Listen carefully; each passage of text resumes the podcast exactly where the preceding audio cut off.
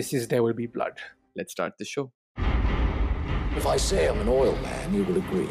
This is my son and my partner, H.W. Plainview. You boys are a regular family business. You boys are a little late. We'll offer a million for full title. What else would I do with myself? You spend time with your boy. Don't tell me how to raise my family. One night I'm gonna come to you wherever you're sleeping and I'm gonna cut your throat. Rated R starts Friday in select theaters. Welcome back to a brand new episode of Two Please. I'm your host, Abhin. And I'm your co host, Rohit. Uh, firstly, sorry for the big uh, gap between the last episode and this one. Uh, that was primarily my bad. I've I've moved houses um, since the last episode, and therefore I was just caught up in the whole the whole hubbub of you know what goes with it. So Abhin's been nice and patient enough to wait for me to settle into the new place before we could record. As you can see, I've set up my little den of this is my study where I've got the movie posters and in my books and uh, stuff. So this is going to be where I'm going to record for the foreseeable future. I'm really excited for it. But uh, that's not the only change. The other change is that in the time that uh, I was moving, it wasn't that uh, it wasn't like Abhin and I weren't discussing the podcast at all. A couple of things happened in our discussions that we want to address right at the top. Firstly, we want to bring some structure into our episodes. Uh, as some of you would have realized, firstly, we've gone from broad themes to discussing standalone movies in episodes. So that was part of, uh, you know, that was in the direction of uh, bringing some structure. But more specifically, what we're going to do uh, in episodes going forward is we're sort of breaking it down into chapters where each chapter covers a specific facet that we want to discuss about the movie or things related to the movie. Since this is the first episode where we're sort of bringing this structure into play, we will uh, briefly give a, an idea of what each chapter is when we get to it uh, in the episode. So that's one thing. The other is that in the last couple of weeks, uh, in fact, for longer than that, we've been getting uh, uh, some feedback on the fact that uh, while we on this podcast primarily discuss movies uh, or pop culture that Abhin and I both like, given that we have uh, some listenership, some viewership, it it also you know it's also a platform for us to uh, bring a little more awareness or talk about uh, women in cinema, like women directors or women-oriented movies, because uh, that's unfortunately not something that's still given the light of day that it deserves, right? So Yeah. If if there is something we can do uh, we should. And we've heard that feedback and we want to do that more of that going forward. And we're going to figure it out and uh, you'll hear more of us on that uh, in the coming weeks. So just wanted to put that out there at the top of the episode. But with that out of the way Abhin, which movie are we going to discuss today? Yeah, before I jump into this movie, guys, I'd, I'd really appreciate if you either, if you listen to this, uh, if you're watching us on YouTube, could you please like give us a like and subscribe to the channel? It really helps. And if you're listening to this on any of the podcast platforms, please do uh, follow the podcast and give us a rating, whatever you prefer, because it really helps us getting um, getting more visibility out for the podcast and getting this out to more people. So please that's just one more disclaimer that i not disclaimer one more thing i wanted to bring to your attention so coming back to the film today we're discussing 2007's there will be blood starring daniel day lewis um, paul dano kevin j. O'connor and directed by paul thomas anderson. This is a movie that i had not seen for the longest time. I think it's probably one of two films that i haven't seen or three films i haven't seen in his entire filmography. So it was my first time watching this film just over the over the weekend before we recorded this episode. uh yeah i've watched this a few years ago and uh, i mean i was blown away by it then. So like i mentioned the first chapter is the first impressions uh, that we have of this movie. Again the, the chapter name is self-explanatory. We're going to not spend too much time here. Just quick summary of your thoughts about the movie a minute each and then we move on to the next bit. I did not expect what this movie ended up showing me, right? So, this was a film that I expected to be a spectacle piece. Uh, even though I, I know it's a Paul Thomas Anderson film, I expected this movie to be uh, a lot more bigger in scale. And I was very surprised when it turned out to be the exact opposite. As a matter of fact, this is a proper character study of a man that basically, um, in his bid to become the most one of the most successful people in 20th century America kind of loses all of his uh, humanity in the process. And while watching this film, I spent a good three hours. The movies are just under under three hours long. I spent a good majority of that part just sitting on this very chair that I'm currently recording this podcast in and just staring at the screen in disbelief as to what I was watching. It completely transfixed me. I was hooked from the very start. Like and, and that's odd given that this movie doesn't have a lot of like I mentioned spectacle changes. It's dialogue heavy. It's it's purely based on on narrative and on conversations between different characters in the film. Yeah i mean this is a movie that is eminently rewatchable uh, and we'll get to the specific moments that we feel stay with you even after you watch the movie. But my first impressions i'd say like you mentioned again i don't know i mean again parasite exists and moonlight exists and all of that but this is among the greatest movies in the 21st century i feel firstly. Um, definitely Daniel Day perform uh, Daniel Day Lewis's best performance. Although he's, I mean, that's a you know it's a big, uh, very high bar for him. Obviously, being again, I would consider probably the single best actor. Again, I'll get to why I feel that way uh, down the line later. And uh, great, and definitely again, in my opinion, single greatest cinematic performance uh, in any movie. The movie is long, like you said, it's uh, just shy of three hours, but it's so the story moves on so you know it's like uh, situation to situation set piece to set piece. You don't really feel the time. It moves very quickly. It doesn't waste there is there are no wasted moments in the movie.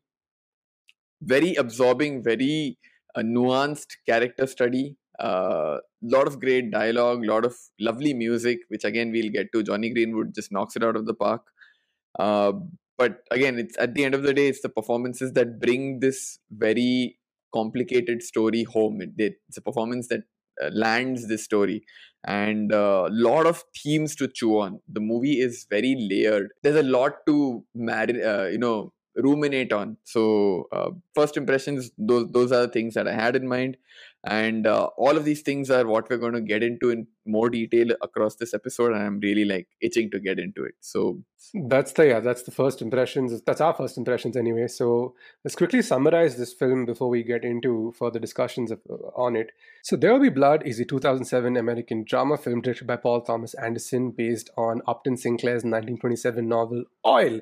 Uh, the film stars daniel day-lewis as daniel plainview a ruthless and ambitious oil man during the late 19th and the early 20th, 20th centuries uh, period. The film follows Daniel Plainview's journey as he begins his career as a silver miner who eventually transitions into the oil business. His primary goal is to amass wealth and power, and he's willing to manipulate, deceive, and exploit others to achieve his ambitions.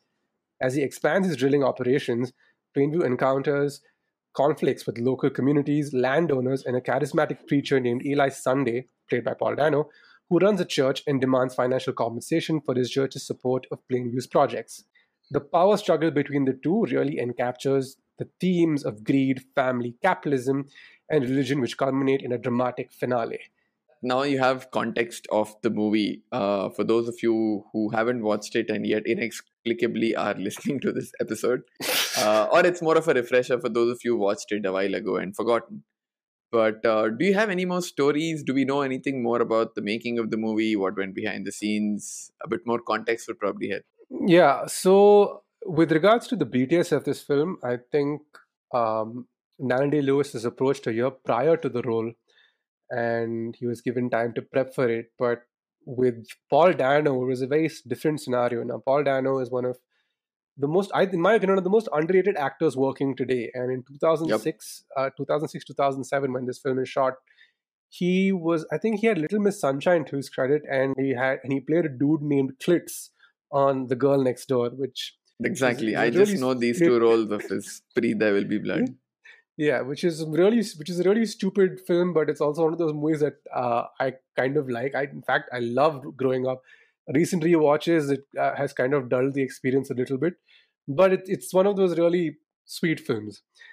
Um, so when he was cast i think as paul sunday which is a character in the film he had a very minor role because once again paul dano at the time wasn't such a hot commodity.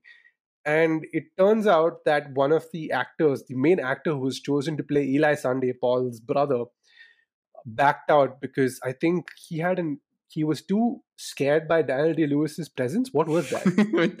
Yeah, he was too intimidated. He was intimidated by, if I recall the quote correctly, Daniel Day Lewis's intensity. Which, for those of you who watch the film, I would say is a legitimate. I, I'll take that. Like, I won't. I won't disparage him. I feel bad that he missed out on a.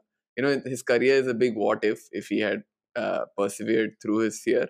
But I get you, dude. Like, what's his name? Kim or what? Some O'Neill. Uh, uh, Kel O'Neill, I think. Kel O'Neill. Kel is the O'Neill. plays like. Kel, Yeah, buddy, I get you. I mean, it, it it's a great, like you mentioned, what a great what if. Like, if he had done this and if it, his star could have taken off in a very different direction. And uh, like there's, an, there's again another a correlation with the theme of fate, which I will get to again when we're talking about the, the theme is part of this episode. But it's it could things could have been so different for Paul Dano had it not been uh, Kel O'Neill's fear of Daniel Day Lewis that kind Yeah, of ultimately and, forced him uh, off set. with you know having uh, if i recall correctly what i read was paul was told paul dano here was told four days before shooting eli's scenes that hey that good that dude's bounced so do you want to do like the other role as well and what was supposed to be just a one sin, one single scene role of paul sunday essentially ended up being the second most important character in the movie for paul dano and i would say for somebody who was what two three films old into his career at that point to be working against Daniel fucking Day Lewis. He goes toe to toe with DDL. He there are scenes where I would say he outshines DDL as well, which I mean, if there is a testament for Paul Dano's acting abilities, this is as good as any. Uh, he's outstanding in this movie. Yeah, I, I don't think we we probably name check him as much as we might name check his character or characters in this case, Yeah. um, because it's it definitely like the first time you see him in two separate places, I was very confused as to what was happening. And turns Yeah. out, and that that and trying to explore that aspect of those characters is an whole other conspiracy bubble that exists on the on the web. So it's you, would be amazed at the number of theories and the number of conspiracy uh, like th- theories once again uh, that exist are based on the two Sunday characters. But I have a, a far more simpler and a far more um normal take compared to those guys. Um, but moving on, I, anything else to add? Yes, this film was also shot in the same uh, region where No Country for Old Men was shot. The And same was town. going on- They both were the shot in the same town. And apparently, uh, the the famous scene of where the, the derrick explodes, the oil derrick explodes, catches on fire. Uh, no Country for Old Men had to stop shooting for a day because the smoke from the fire was coming in the background of the shots. I'm like, guys, It was ruining. it's a big ass country. Why did you both have to shoot in the same town? and it it really uh, you look back at it look back at 2007 because these two films ultimately became front runners for best picture that year and Yeah. the top five films nominated for that year itself i think you could argue that one is probably weaker than the other four but the other four that were nominated are all outstanding so you have there will be blood you have um, no country for old men you have atonement and i'm missing Mm. one Michael Um, Clayton was it best movie or just Michael George Clayton is the one. Yeah, it was. Yeah, it was also the was the other one, and Juno, which was uh, again of Jason Reitman's breakout. It was such a yeah, a I mean, know, the fun nice little- movie, but eh, you know, yeah, I know, but Juno, like let's say Juno, even Yeah. Juno knows. Juno, 2007 as a year was super stacked, and um, I kind of feel bad for There Will Be Blood because you know, No Country for Old Men had to release the same year. I would say, in hindsight, looking back again, hot take, controversial statement.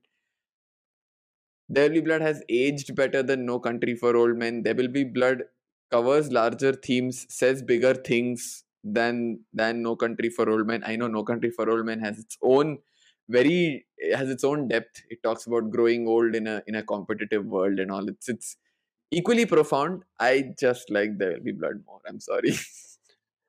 I did watch No Country for Old Men very recently. That movie, in, I'm going to disagree with you. That movie is aged like fine wine. It, as a matter of fact, it gets better with each viewing.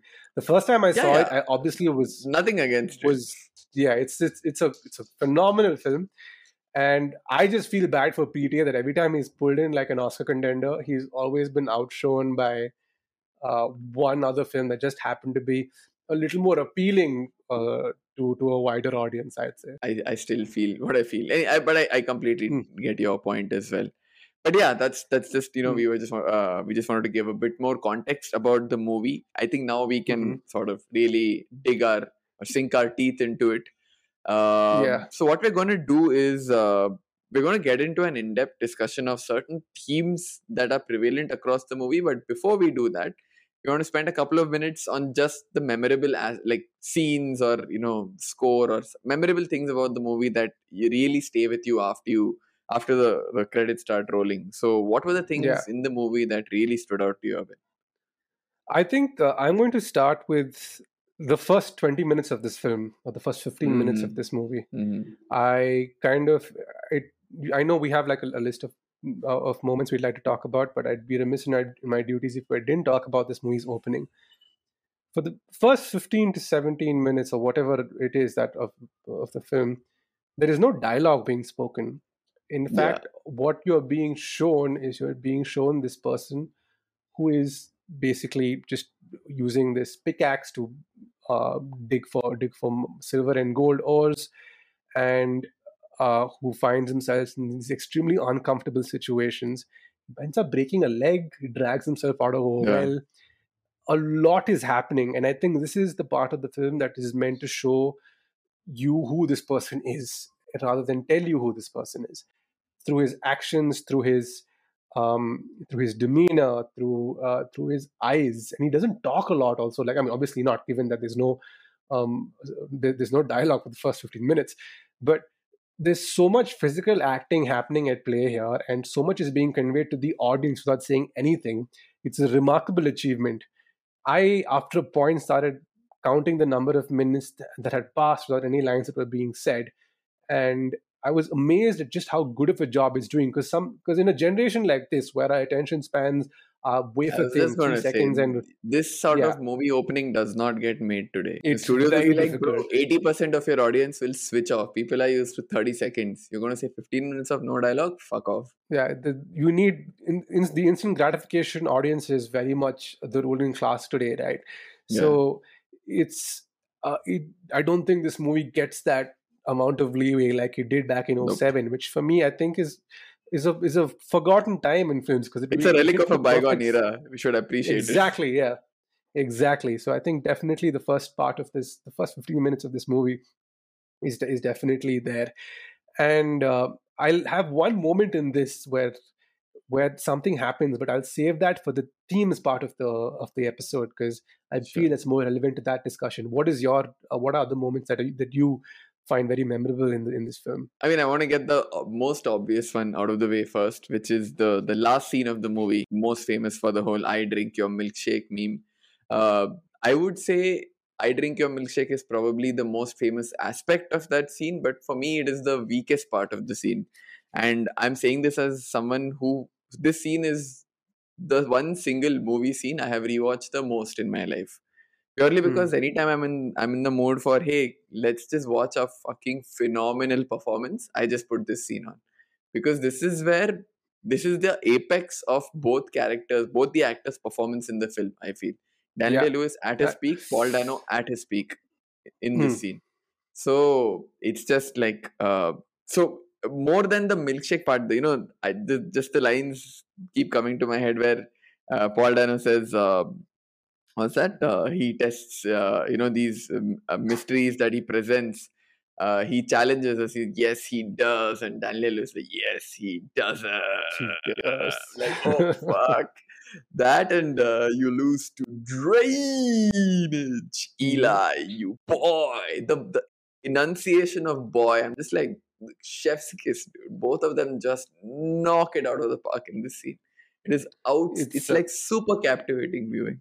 Because I I I've seen the scene in isolation, not the entirety of the scene, uh, Yeah. because once again, qu- qu- quizzing circuits will do that to you. And so I like so it's one of those things where I I know of the milkshake scene. It has such great cultural um, like value at this point.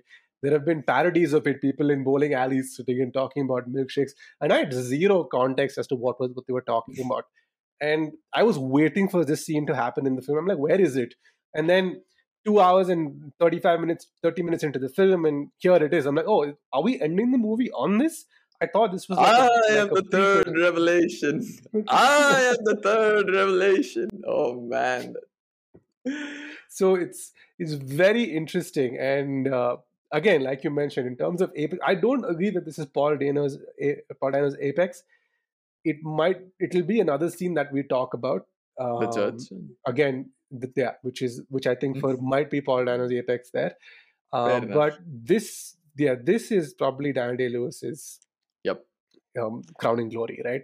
Here he's enunciating that voice is moving through the ranges. He's like this this cold fury as well as it's like you know the the the need to to not just win but to absolutely crush your competition Yeah. and let them know why you're crushing your competition Energy It's of so prevalent. Is, ah, yeah it's so primordial. It- yeah it's to it's to show you that i have won and you have lost and there is absolutely nothing that you can do about it yeah. because of what I have done to, to achieve it. And it it's so powerful, and the way it ends, it ends with this because I'm because I'm waiting for this. There's a third character that introduces the scene that disappears. I'm like, where is this person? Surely he must have heard something. And then he comes back, and then the movie ends with the line, "I'm finished," Finished. and and and cut. It's uh, perfect. cut it's fucking perfect. The ending of the movie.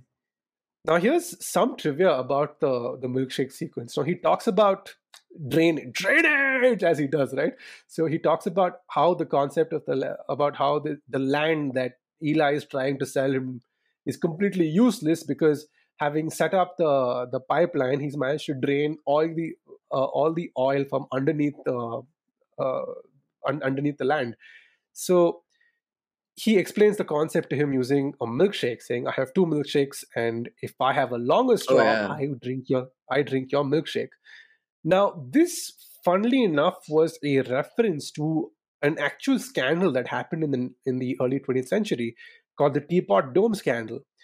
Yeah, Warren Harding's uh, tenure, Warren and I think his his cabinet minister uh, Albert Hall, Albert Fall, sorry, uh, was accused of basically handing out leases to two companies. One being I think he was the Oil fall guy, dude.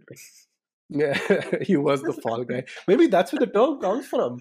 Who knows? Hey, maybe. Yeah, actually. Yeah, that that's yeah, that's something for us to look go look up. Yeah, so Albert Fall uh, was accused of handing leases to um, two companies, the Mammoth Oil Corporation and the Sinclair Oil Corporation, without having a proper bidding process. And in those congressional hearings, uh, somebody was asked, he was asked to explain drainage, and he said, "Congressman or sir," and I think sure it's a paraphrase. He says, "If the both, if the two of us have milkshakes and I have the longest straw, I'll be able to drink your milkshake."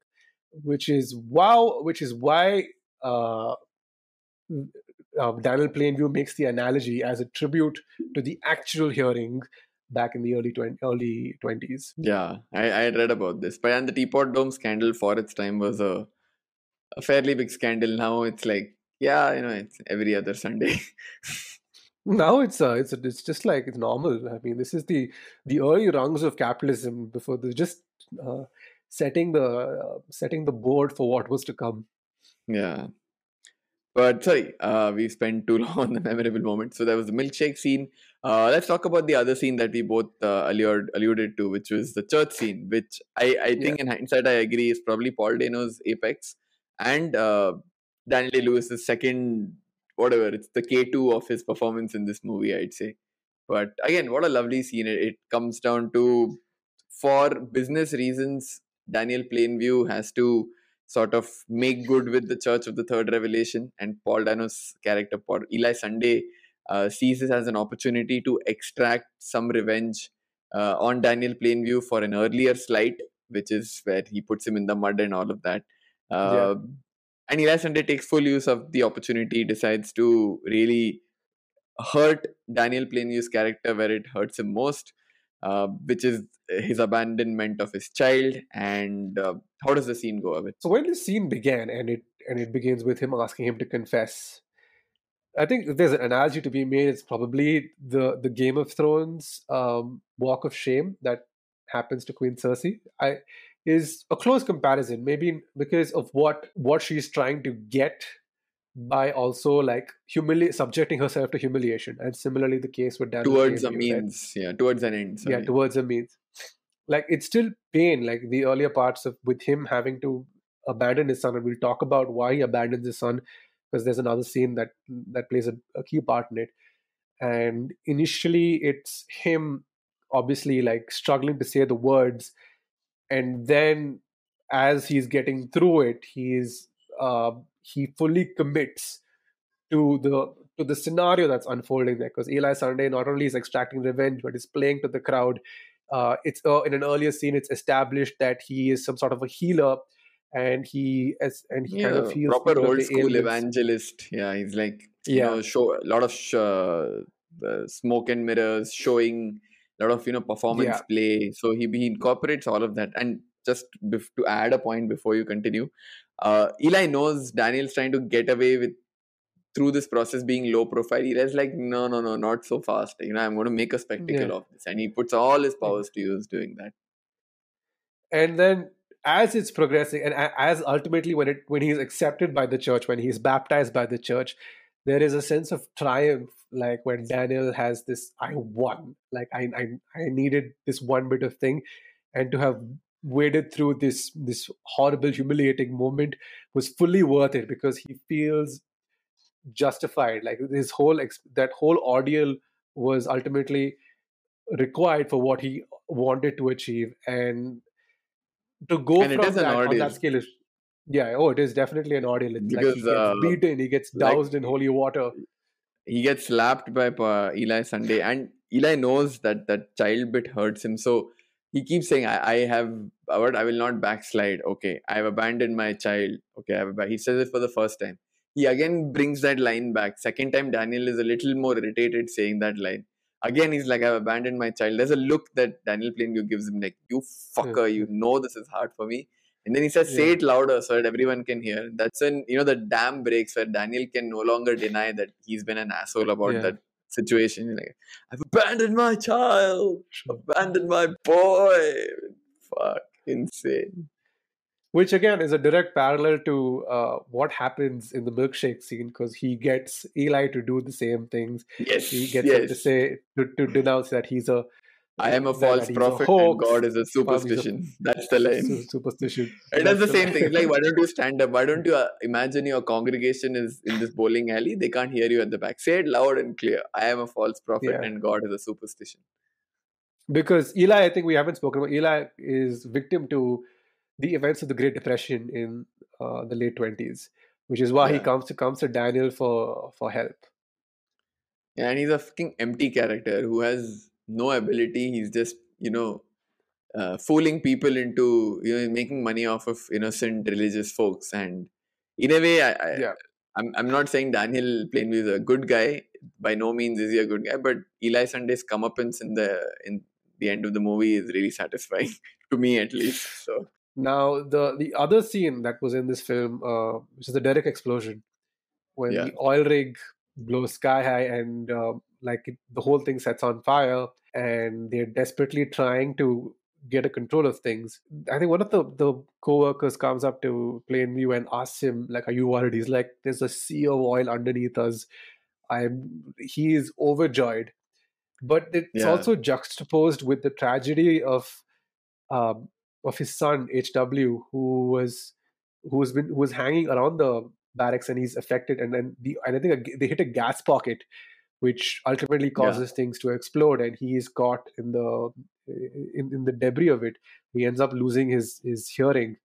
So it's again, I'll I'll get to the themes part of it again, but there's a this entire scene and it plays for a, a long time. It plays for a good six to seven minutes, if not it, longer. it feels like a single take. I know it's not, but it's you're so It's in not, the scene, yeah. it feels like a one and I think it's further enunciated by Jonny Greenwood's score. Oh, the uh, here I, I yeah. yeah. here I Yeah. have like the greatest like music, uh, what a film soundtrack funda I've ever heard. I remember using this in a quiz years ago. So if you watch the scene and listen to the music in the background, at the start of the scene, it feels like disparate percussion instruments playing off tune with each other, right? It's like the- and it, it's completely the, the rhythm is not matching. As the scene progresses, it's it's like their their rhythms sort of converge, and towards the end of the scene, it's just this one constant dun dun dun dun. So the reason that happens is it signifies the fact that at the start of the scene, Daniel's focus is not it's it's not on the derrick. It's it's like his mind is on multiple things. He's talking to his kid. He's he's whatever. He's not Yeah. focused on that single thing. And uh, as the explosion happens again, tempo amps up. He's trying to focus on a lot of things. But when he sees that fire and he sees the oil spurting through the derrick, it's like single-minded focus. Everything else ceases to matter to him. HW ceases to matter to him. The people around him cease to matter to him. His sole focus is on the huge dis- discovery that he has made and all the money he is going to make. And that's why the soundtrack converges into the single point of dud dud dud dud. And Jonny Greenwood purposely uh, like uh, composed the track like that. When I read that, I was just like, like mind explosions. so minimal. It's nothing like it, it's not orchestral. It's like these single violins, these screechy violins. Uh, it's these- it's this hard unnerving, screechy, you know, psycho-esque violins, like the kind that uh, Exactly. Hitchcock used in Psycho. Just yeah, so this that that yeah, so the derrick scene is is up there. Um, then the bastard in a blanket, which is the the the scene where his son, where is the HW bastard in a basket. You're a bastard in a basket.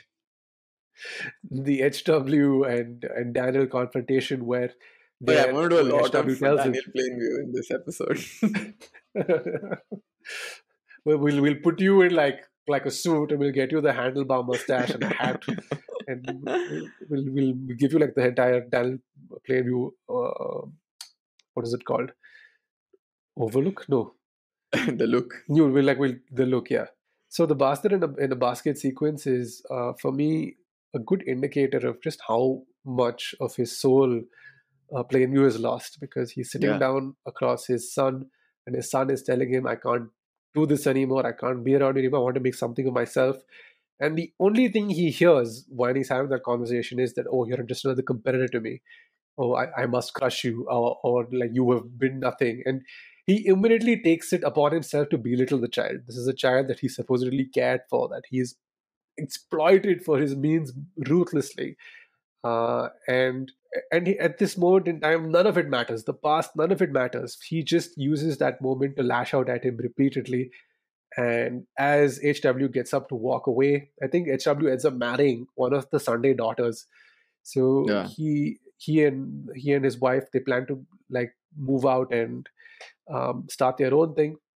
And as as he's walking away, uh, he keeps calling out after him and he keeps like abusing him, saying, "You're just a bastard in a basket." He's clearly drunk. He's clearly out of uh, out of control.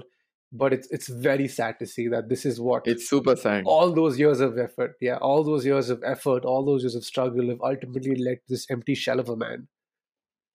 It's like, what was it all for, right? This empty house, that huge house that you live alone in with your butler, and nobody likes you, and uh, Yeah. it just puts a cherry on the shit cake that is his personal life outside of business success. So, yeah, in that Yeah. sense, it's a very powerful, very important scene. Just, I, I just love the phrase "bastard in a basket." Like, where? Who writes this, dude? Where did this come from? And So- lastly, I just wanted to spend a quick minute. I know this this last scene is not uh, as memorable memorable as the others, but I just like uh, the scene for the reaction of the guy. So this is where the Standard Oil guy comes to Daniel Plainview first time asking, "Why don't we uh, buy the land off of you? Like you know, you've done the good work, you've made the discovery. So we'll buy it off of you for a million dollars. Be rich, enjoy life. You don't have to do the hard work of drilling and laying pipeline and all that." Daniel Plainview is like, no, no, guys, I, I've got this figured out. Like, I, I don't want you to come buy me out. And repeatedly, twice, thrice in the scene, the Standard Oil guy keeps saying, why don't you spend time with your son? Why don't you Your spend time son, with your son? And it's, I think it touches a, a, an area of guilt for Daniel because he realizes his son is now deaf and he's not been nice to him. So again, he lashes out saying, uh, don't tell me how to run my family. And he says this line, when you're sleeping at night, I'm going to come come into your house and slit your throat. And the guy is like, what? Why are you talking about slitting my throat? that reaction is this movie is actually funny in places, you know, despite the very Yeah, it dark is, yeah.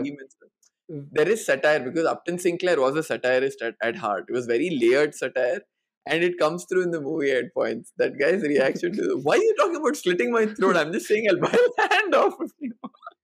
So uh, I, I I forgot to mention this uh, in terms of like the the satire angle. So Daniel Day Lewis said yes to this movie because he really enjoyed Punch Drunk Love. So for this movie to exist, Yeah. one must really have to thank Adam Sandler. Yeah.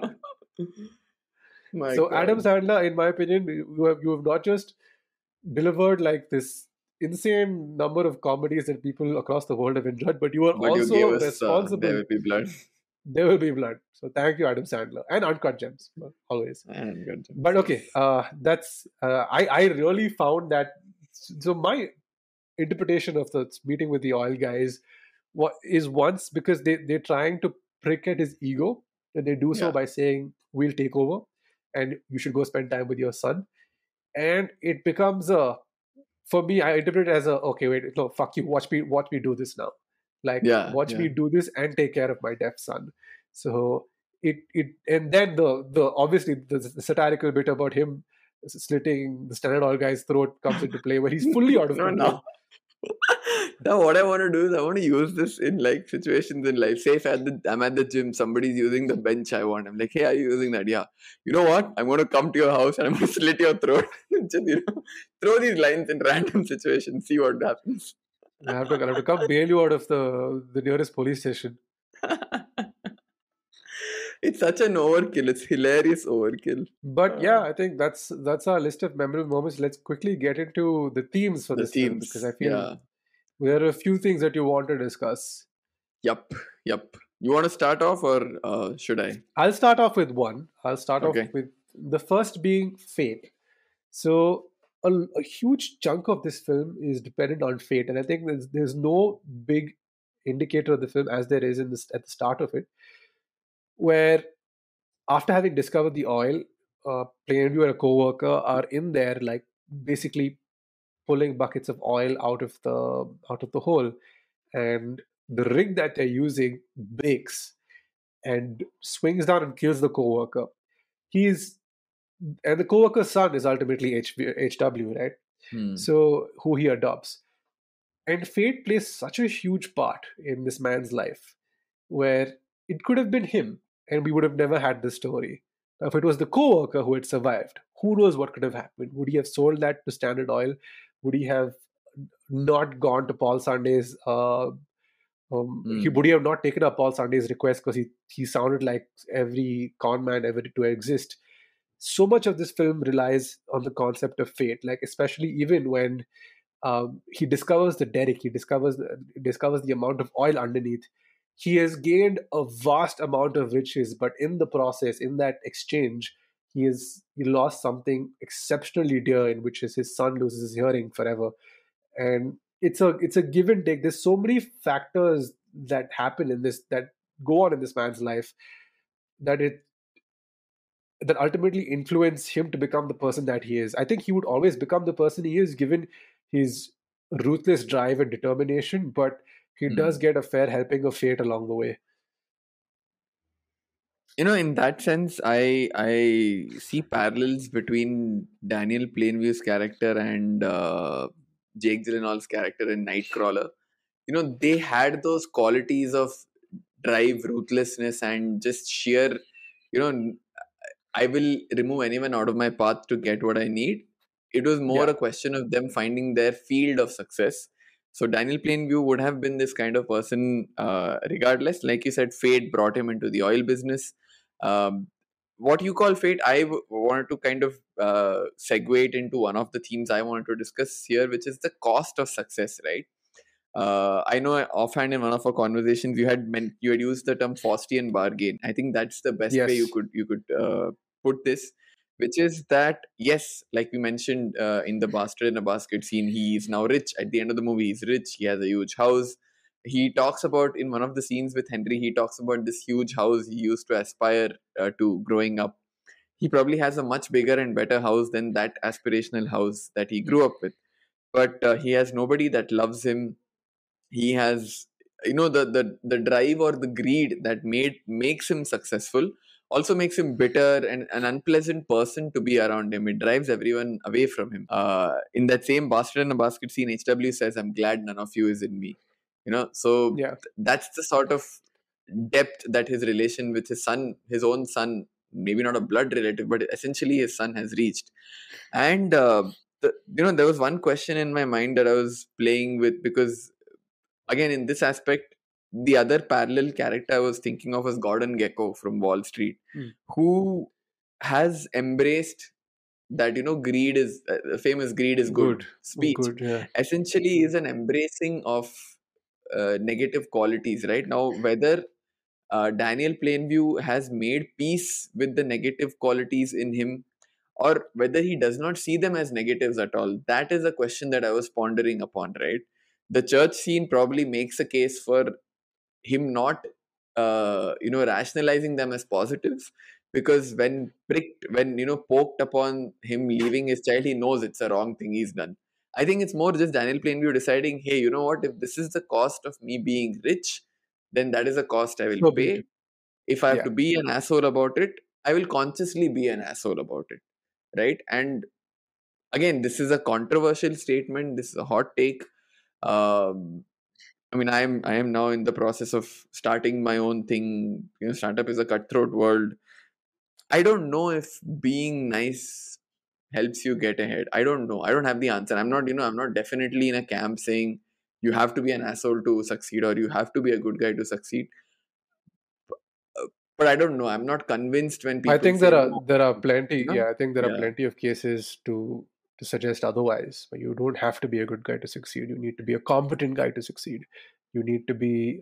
Um, you need to know the right people in the right places to succeed. Because hard work will get you so far, but it's ultimately people that will get you through the door.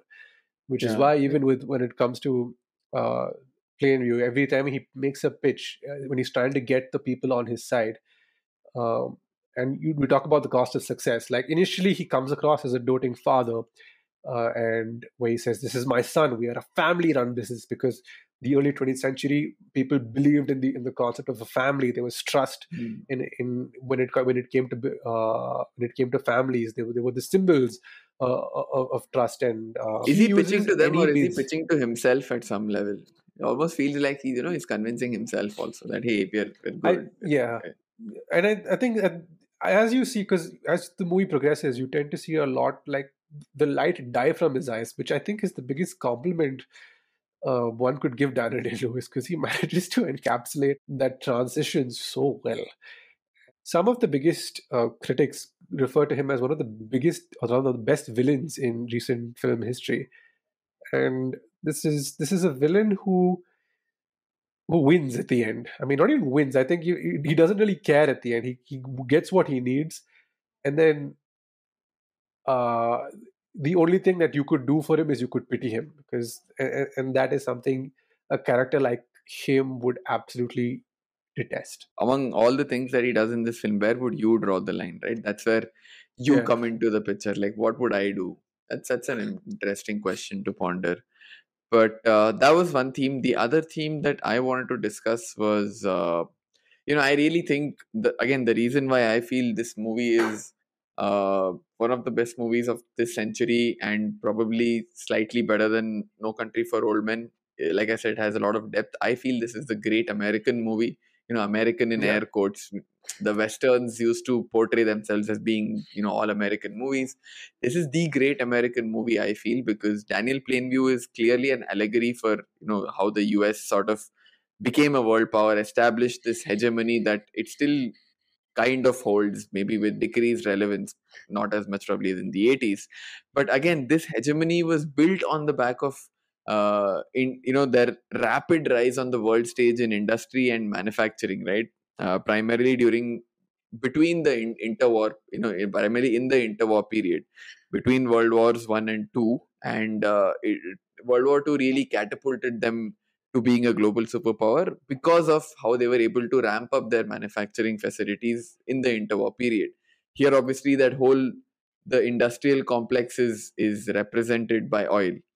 and uh, similarly the the movie set around the turn of the century i think it starts in 1897 ends in 1927 so that 30 year period again the turn of the century is is exactly when usa stopped being a a regional power which used to fight its wars with mexico and and canada and whatnot to becoming a global power which which could now extend global influence right? So in that sense also there's a parallel. And uh, obviously the the the more obvious in your face uh, point here being the outcome where we've seen of unbridled greed and the desire to control everyone that Daniel Plainview shows and the US has showed over the course of the Cold War and, and beyond the whole Iran Contra stuff that happened, whatever intervention I, I, mean, intervention is putting it very politely, right? The bullshit that mm. uh, the Reagan uh, administration pulled in South America, in Nicaragua, mm. stuff like that was essentially US putting its nose where it needn't have purely because it did not want a rival power to, you know, stamp out rivals rise. before they even yeah. uh, before they even rise. Um, mm. Which is which comes back to the scene that I I didn't put in the memorable moments, but I kind of want to highlight the scene where uh, Daniel has the chat with uh, his uh, fake brother Henry in the night where he says, I have a competition in me. Uh, I mm-hmm. do not want to see anyone else succeed. Um, I hate other people. I, I don't like them. I see the worst in them, which is exactly the US, right? They see the worst yeah. in everything. They're like, oh, everyone else is our enemy. It's everyone else is out to get us.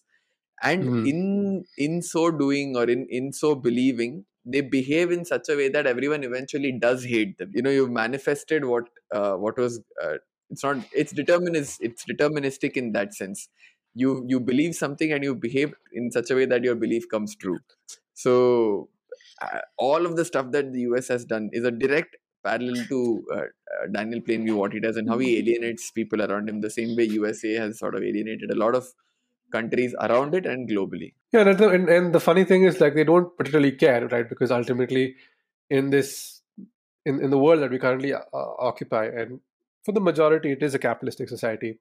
Yeah. There are a few that are um, socialist or even communist in nature. But if, as long as the world runs as a capitalist society, the US will always have power and will always get away with doing things that uh, other organizations or countries would have major ramifications if they'd done done the same, which again is classified in the way towards the end where he stamps out uh, Eli Sunday's hopes, and it's left left open ended. But you'd be sure as hell uh, certain that he would get away with it because just for, for the sheer amount of power and wealth that he has amassed. And at the end of the day, he's miserable, right? Again, in that case, like if you see nowadays with the cost of living crisis or with in rising income inequality every decade the average American is probably not the American dream has become very hollow now, right? So yeah. Again, what was it all for?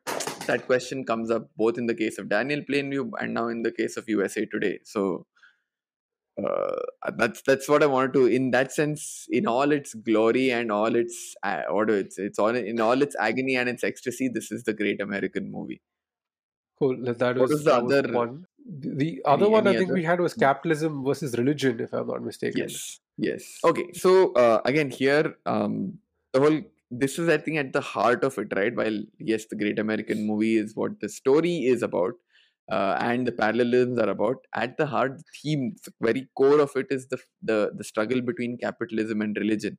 Again, this this was the great struggle of the Americas around this time, a little before and a little after as well. I'd say what makes it interesting uh, that in the USA these two were uh, opposing forces is the fact that this is in contrast with most other huge empires in history, right? Right from the time of the Neo Assyrians from like 9th century, 10th century BC, you, you you have the Neo Assyrians, you have the Neo Babylonians. Sorry, I'm doing a bit of a history segue, but you have them, you have uh, the Persians, the Romans, the Greeks, uh, right down to Indian kingdoms. You have Ashoka. Ashoka is a great example of this, where the royal uh, class, I would say, the aristocracy, used religion to justify expansionist policies. And the religious setup enthusiastically endorsed expansionist policies uh, a the probably the best example of this that comes to mind is the uh, uh, Spanish conquistadors in South America. Pizarro and uh, Cortez and co, who came down to the Incas and the and the Aztecs, came and did unspeakable horror, unspeakably horrible things. Right, all in the name of saying we are spreading enlight the enlightenment of Christianity to, to these savages who who have not been exposed to the uh, light of Christ. You're saying you're going to come here, uh, you know, rape them, chop their hands, and this is all in the name of religion, and you're God, exploiting yeah. their natural resources. Uh, but this is what religion and cap- expansion is. Capitalist expansion went hand in glove across empires in history.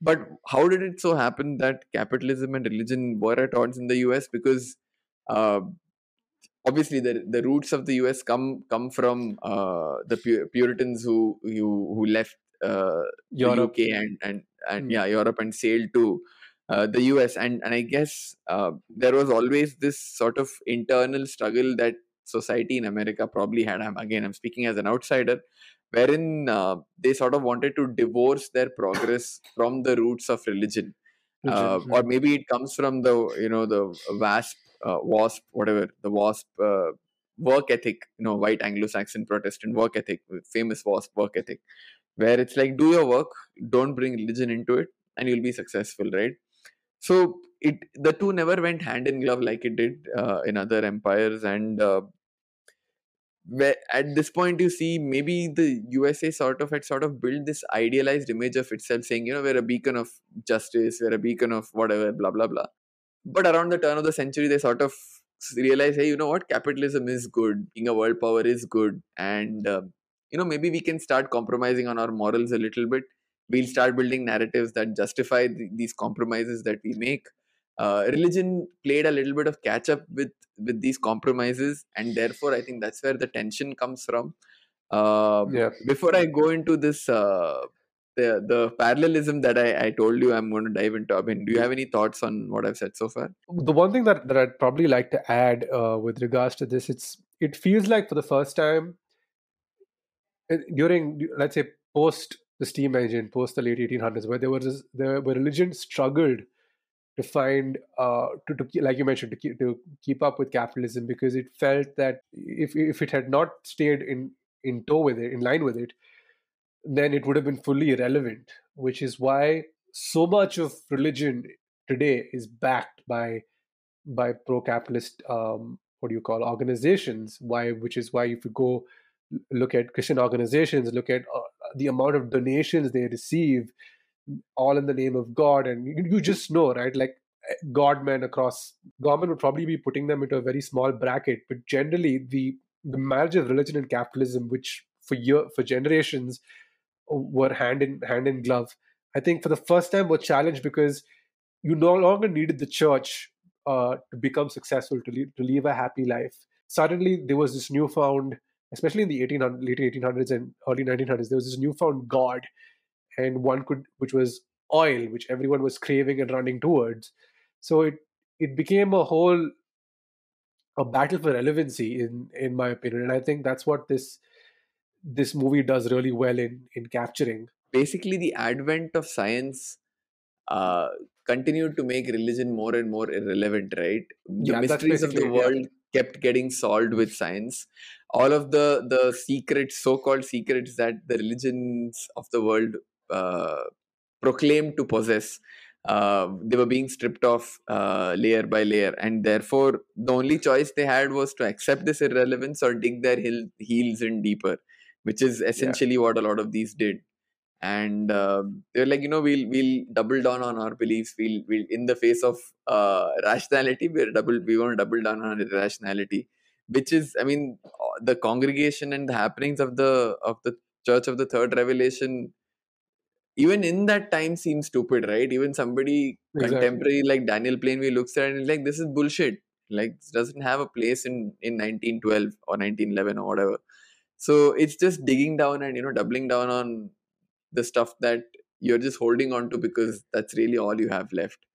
Uh, but yeah i'm i'm going to dive into uh, I, I have sort of force fit this uh, allegory on. Uh, I have forced this allegory on Abhin. Sorry, uh, and I'm going to force this on our on, on, our viewers and listeners as well.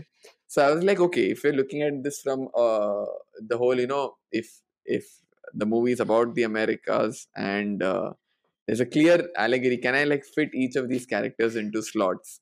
I feel there's some play here. I don't know how much, but uh, here goes. I feel firstly Daniel Plainview is the military industrial complex specifically, but at large, the capitalist drive of America as a country. Uh, it, it It's what, like we mentioned in the previous theme, it what drove them to become the world power. Uh, Eli Sunday Eli. or uh, Paul Dano's character, I feel, represents the uh, puritanical origins of America. They want to harken back to the times of old when religion was the sole explainer of how the world works uh, and not the advent of science. And that's something Eli wants to hold on to traditions. Eli wants to retain power because religion held sway in those earlier times. And the Daniel Plainviews of the world are now coming and stripping that power away. And the Eli Sundays of the world are doubling down on it. HW, uh, who is uh, Daniel Plainview's son, to me in this scenario represents the indigenous people and and the the black people who were brought on as slaves in the 19, 19th century and you know were subjugated well into the 20th century. A because they were silenced. In hw's case he's deaf and therefore cannot speak. The indigenous people were silenced. The blacks were silenced. They weren't able they weren't given a voice. They were they were used to portray the progress of america as being inclusive as being organic but if if one were to look one layer deeper you realize that these were just exploited and weren't a participant in progress just like hw in daniel plainview's story. Um, i wasn't exactly sure how uh, daniel's fake brother henry fit into the narrative but then after some thought i was like maybe henry's russia right? For a brief while yeah. uh, henry and daniel were friends. Friends. Then hmm. then daniel realizes hey, this guy is uh, his intentions are not he's not what he says he is. And uh, in the movie, spoiler alert, Daniel uh, shoots Henry to death. Uh, the USSR died in 1989, so my theory holds. I mean, it's not like one of the biggest entities the USSR is currently invading another country, but yeah, the USSR yeah. is dead, but uh, the, the single powers remain. Fair. The, uh, the ghost think, of Henry survives. No, now here's here's a thing that I wanted to ask you regarding the two Sundays, Eli and Paul, uh, are you of the opinion that they're both the same person? I don't know. I don't know. Yeah, because so, so my no thing is that uh, what's your theory? Paul is meant to. Be, yeah, my whole explanation is that uh, Paul is the is supposed to represent the devil or supposed to represent a demon who comes to uh, Plainview and offers him a deal, saying, "I'll give here is I know there's oil here you dig and i'll give you something in return. And i think eli is the is supposed to be this corrupted god that is trying to obviously exert influence on the on the land that that he uh, what do you call uh, is part of. And he's and he tries to extort and uh, Plainview in the process as well. So i was wondering if there was because as we spoke about the faustian tale about uh, you know uh, about greed and what it can do to you. Who is who is satan in that aspect? Is satan one of the brothers or is it or is satan oil themselves oil itself? I don't think satan is oil itself. Uh, oh in in if if you were to draw a parallel to uh, the story of faustus then yes paul yeah. would be satan and not eli. But i yeah. Uh, i don't think there is a character parallel I think there's a thematic parallel with the Faustian bargain and what Daniel Plainview does. If you force, I mean, if we if we try and put a character parallel, then I would say Paul is is the uh, is the devil in this case. But in the context of the film, I don't know if that works because you know Paul didn't do a wrong thing. He took his money and bounced. Yeah, and that's really funny because he's such an influential character. The story does not go where it does without him. But yeah. he's there and then he's gone. And when Eli does show up on screen, I'm very confused, just much like Plainview. I'm just like, who is isn't this Paul Sunday? Why are they calling him Eli? And, and but Plainview doesn't say anything. I remember watching that scene. Yeah. I'm like, is he going to react? Plainview also, you can see this flash of surprise on his or confusion on his face, but he doesn't say anything. He's like, "What if Paul is just fucking with me? I don't want to Exactly. Yeah. give him that edge." So he just says, "Oh, hi, hi, Eli." And I think we, as the Yeah. audience, are also expected to just go with it. I don't know. It's a it's a very strange uh, transition. I still don't- I I would I mean I, I haven't heard PTA talk about it, but uh, I'm, curious to know uh, what the reasoning behind behind that. I think I think today, if you ask him, he'll just probably be like, "Yeah, you know." uh, Yeah. but yeah, I think that that's the that's a, a good uh, what do you call Yeah, I think these are the movie themes themes. Yes, these are the movie themes that we did talk about. But given that uh, you know Daniel Day Lewis has a relatively small filmography, and uh, I don't know when next we'll cover a DDL film. I also wanted to spend a couple of minutes uh, talking about why I feel Daniel Day Lewis is. um again, I'm going to take a stand here. Unquestionably, the single best actor. I'm, it's not. I'm not even going to say among the best. He's the single best actor, a male actor. Let's put it that way. I'm sure there are, you know, Meryl Streep could have a claim, and there are probably women also in in the conversation. But within men, he's the single greatest actor I have seen on screen, or you know, in the profession who's ever acted on screen. I'll give you my reasoning, right? So primarily there there, there are two aspects again i'm talking out of my ass maybe in my opinion there are two aspects to performance right there is the acting or the emoting and the appearance and the mannerism and you know all of that that goes with embodying the look and feel of the character right so you have we have we've had great actors in the past uh, uh, in india and i mean i'm in the context of hollywood you've had your de niro's you've had your Al Pacino's, you've had.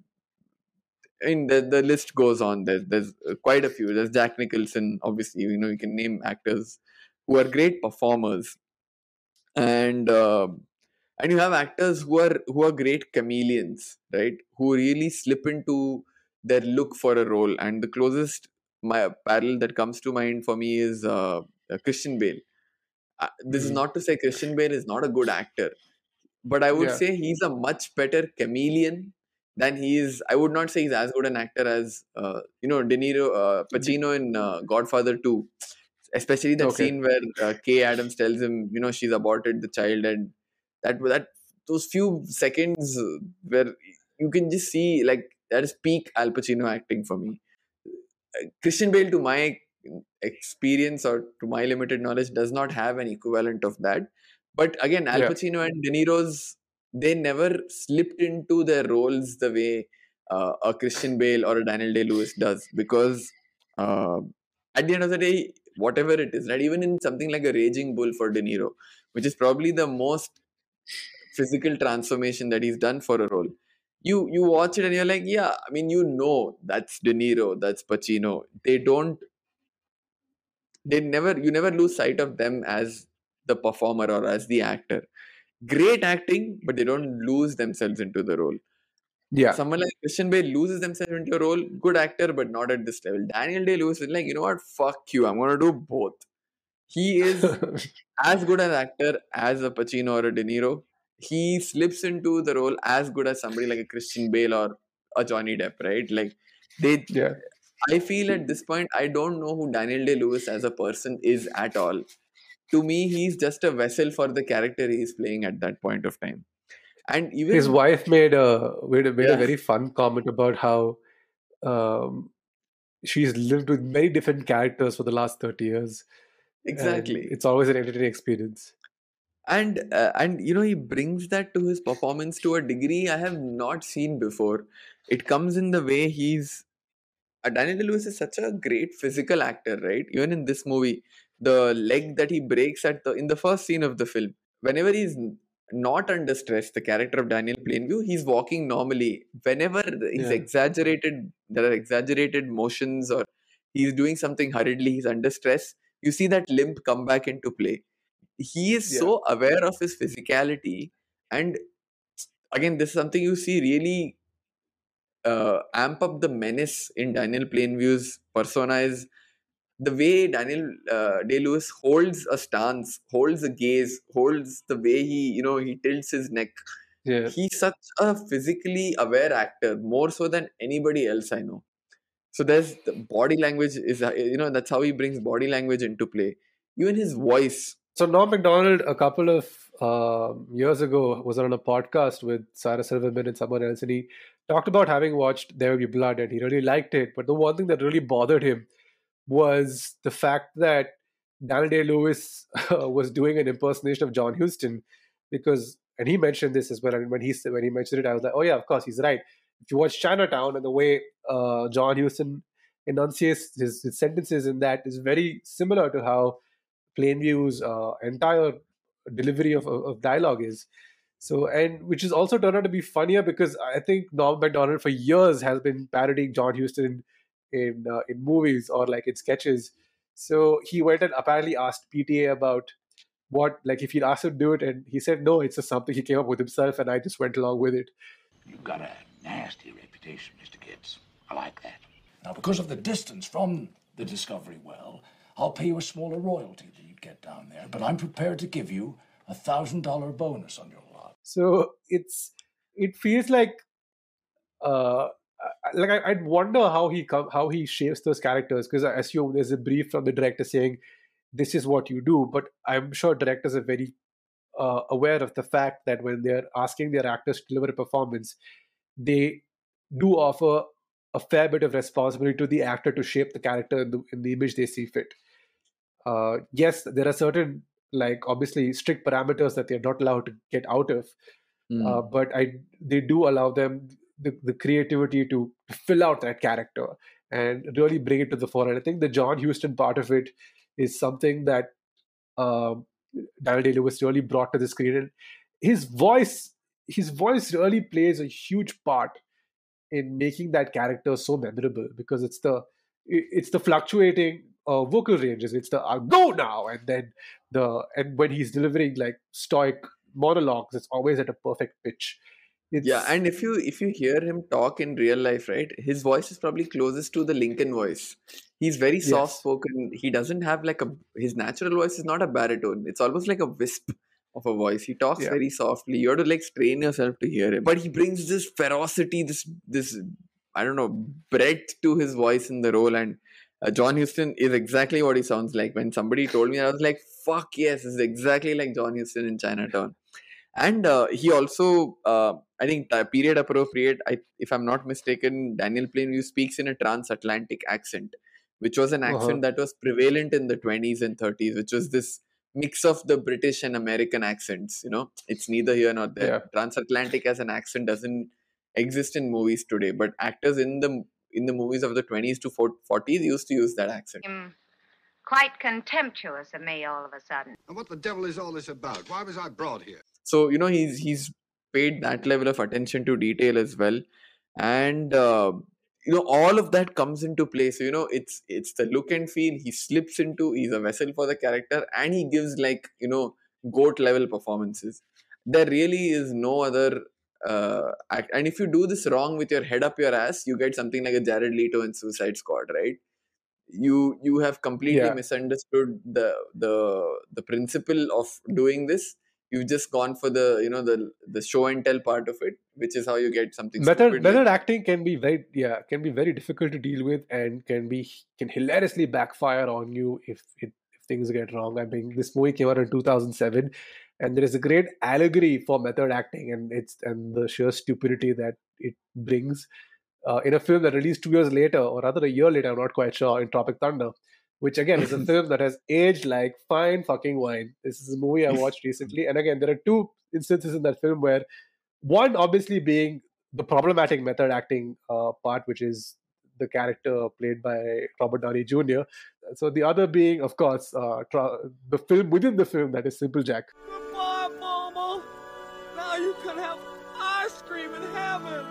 Which is like full method acting and, and, and fully uh, over the top. I grew my so, hair out. You, I can't be simple Jack anymore. uh, coming back. Okay, so to, conclude, we have one final segment for this week's episode, which I, which we're most which excited about. If, exactly, uh, which is called "What if X were to make Y?" Where we take a particular director and conjure up a scenario where they made the movie that we're currently being uh, currently discussing. So this week's uh, segment is "There Will Be Blood." What if Michael Bay were to make There Will Be Blood? So what you would expect is you would probably expect like slow mo shots everywhere, especially of uh, Plainview falling through the uh, uh, falling through the derrick or him like getting up and watching the derrick explode, um, saying shit just got real, and then The Linkin camera's Park's spinning. like No, and Camera's camera's going spinning, round, round, round.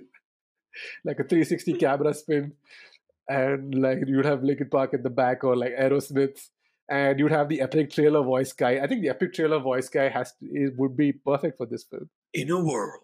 Plagued with oil, one man who's got a plain view of how things should run. Plain view. Yuck.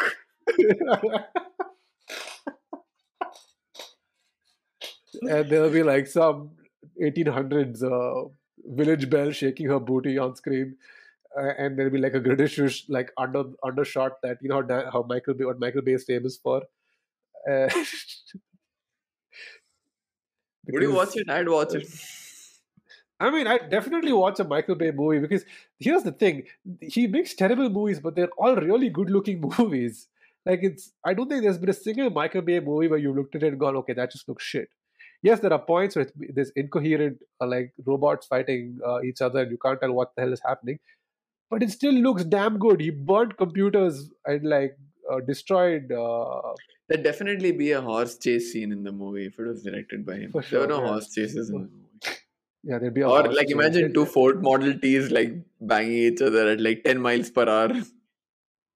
there there'd be an epic showdown uh, in the in the final sequence in the bowling alley, where there'd be a slow mo bowling alley uh, pin fight. Yeah. With, which again somehow would explode. I don't know how bowling pins explode, but in his movie they would. Michael Bay's dream would be the derrick sequence. So watching that thing explode in real time for him, it'll be like Oppenheimer's atom bomb. Yes. Yeah, Michael Bay, after the derrick explosion, someone would have walked up to Michael Bay. He would have been in ecstasy. I'm finished. That's a great way to end this episode. Oh, actually, it is. Yeah, Uh, not bad. yeah. And yeah, that that's We're us. finished. Uh, we're finished.